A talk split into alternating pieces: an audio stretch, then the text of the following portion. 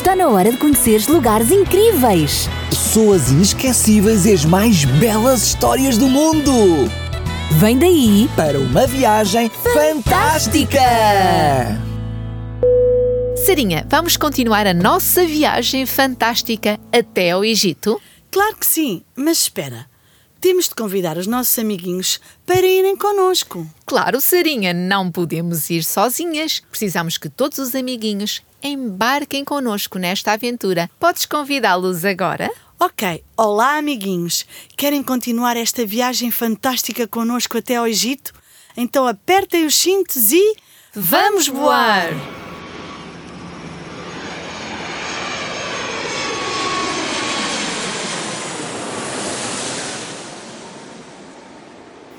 Bom! Chegamos ao Egito. Sim, e a viagem foi fantástica. Mas vamos rapidamente até ao Mar Vermelho. Melhor dizendo, estamos neste momento no meio do Mar Vermelho. Sim, é verdade. No episódio anterior, Moisés estava com a vara estendida e as águas do Mar Vermelho dividiram-se. Incrível, amiguinhos! O povo de Israel estava a entrar para o meio do mar.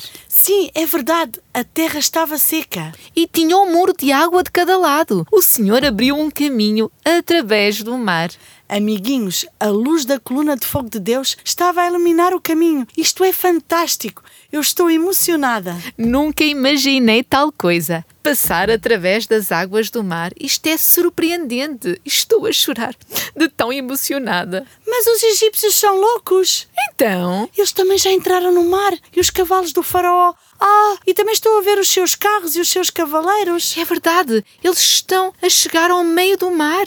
Será que eles vão apanhar os israelitas? Já estou a ficar aflita. Não, Sarinha, acalma-te. Moisés acabou de estender a vara e as águas uniram-se e acabaram com o exército egípcio. Os seus inimigos estão agora submersos. Amiguinhos, vocês não conseguem imaginar a gratidão que o povo de Israel sentiu. Deus salvou novamente o seu povo e o Espírito de Deus repousou sobre Moisés e ele está neste momento a dirigir o povo num cântico de ação de graças a Deus. Sim, e quando este episódio terminar, podem abrir a vossa Bíblia e ler em Êxodo 15 estas palavras inspiradoras. São, nós também devemos louvar a Deus de todo o coração, pois Ele também nos tem abençoado e muito. É verdade, Sarinha, tantas vezes temos um mar vermelho, isto é, problemas para resolver, e Deus também nos ajuda.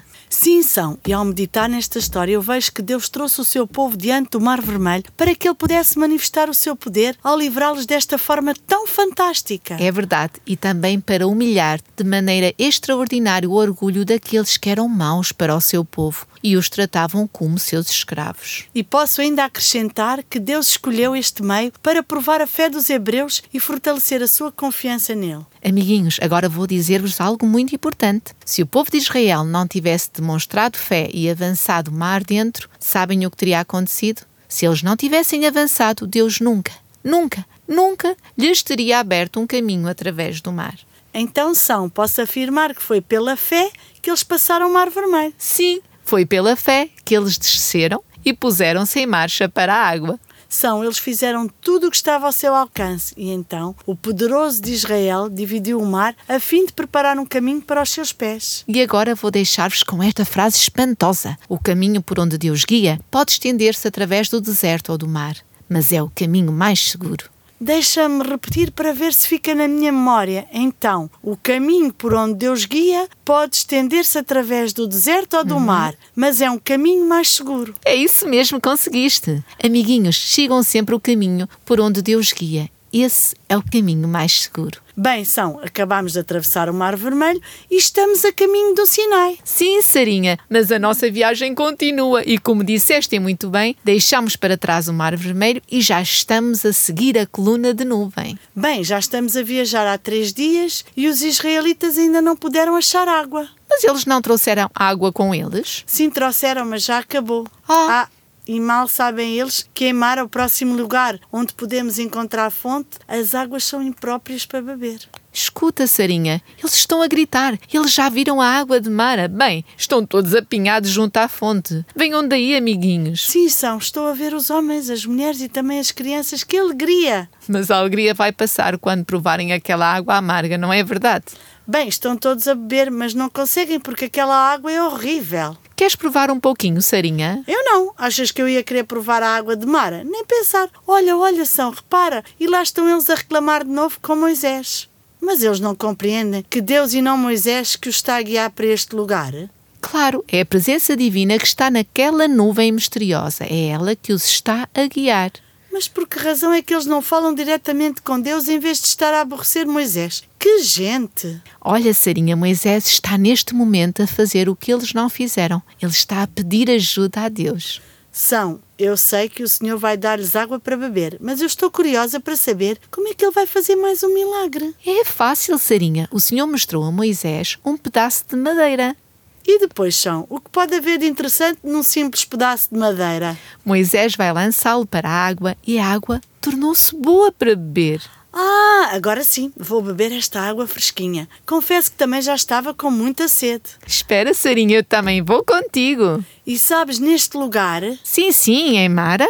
Isso mesmo, o Senhor instituiu um decreto para ver se o povo seria fiel. Ele vai dizer-lhes: Podes ler? Sim, se ouvirem com atenção a minha voz, o vosso Deus, e fizerem o que é certo aos seus olhos e obedecerem aos seus mandamentos e cumprirem todos os seus decretos, não os farei sofrer nenhuma das doenças que enviei sobre o Egito, pois eu, o Senhor, os cura. Que grande promessa! Sim, eles têm de fazer só coisas boas. Sim, e também têm de obedecer aos seus mandamentos. E assim não vão sofrer as doenças terríveis que o Senhor enviou sobre o Egito. Compreenderam, amiguinhos? Sim, eles compreenderam perfeitamente. E agora que já todos bebemos esta água fresquinha, chegou a hora de. Dormir, Sarinha. Nada disso, são. Chegou a hora de partir. Partir já? Mas, Sarinha, nós vamos para onde? Vamos para. Querem mesmo saber? Nós vamos continuar a nossa viagem fantástica até ali. Será que lá vai haver água para bebermos? Sim, sim, muita, muita, mas mesmo muita água. Lá encontraremos 12 fontes de água e 70 palmeiras. Ah, que lugar magnífico, Sarinha. Despachem-se, amiguinhos, mexam as perninhas, pois quero chegar lá o quanto antes e fazer uma soneca debaixo de uma das 70 palmeiras. Calminha, são. Isto só vai acontecer no próximo episódio. Pois, mas ao pensar neste episódio, eu vejo um Deus muito paciente que está sempre disposto a atender às nossas necessidades. Amiguinhos, seja qual for a experiência que tenhas de passar, doce ou amarga, não reclames como este povo, mas conversa com Deus e confia que Ele vai fazer tudo para te ajudar. Combinado? Combinadíssimo! E agora chegou a hora da despedida. Adeus, amiguinhos! Grandes e pequenos. Cheinhos ou magrinhos. Que, Deus vos abençoe hoje e sempre. E não esqueçam, Vamos, continuar juntos até Elim nesta viagem fantástica. Amiguinhos, se ainda não tens uma Bíblia, nós temos uma para te oferecer. Só precisas de enviar um e-mail para programas@radiorcs.pt com o teu nome e a tua morada. Está na hora de conheceres lugares incríveis. Pessoas inesquecíveis e as mais belas histórias do mundo. Vem daí Para uma viagem fantástica.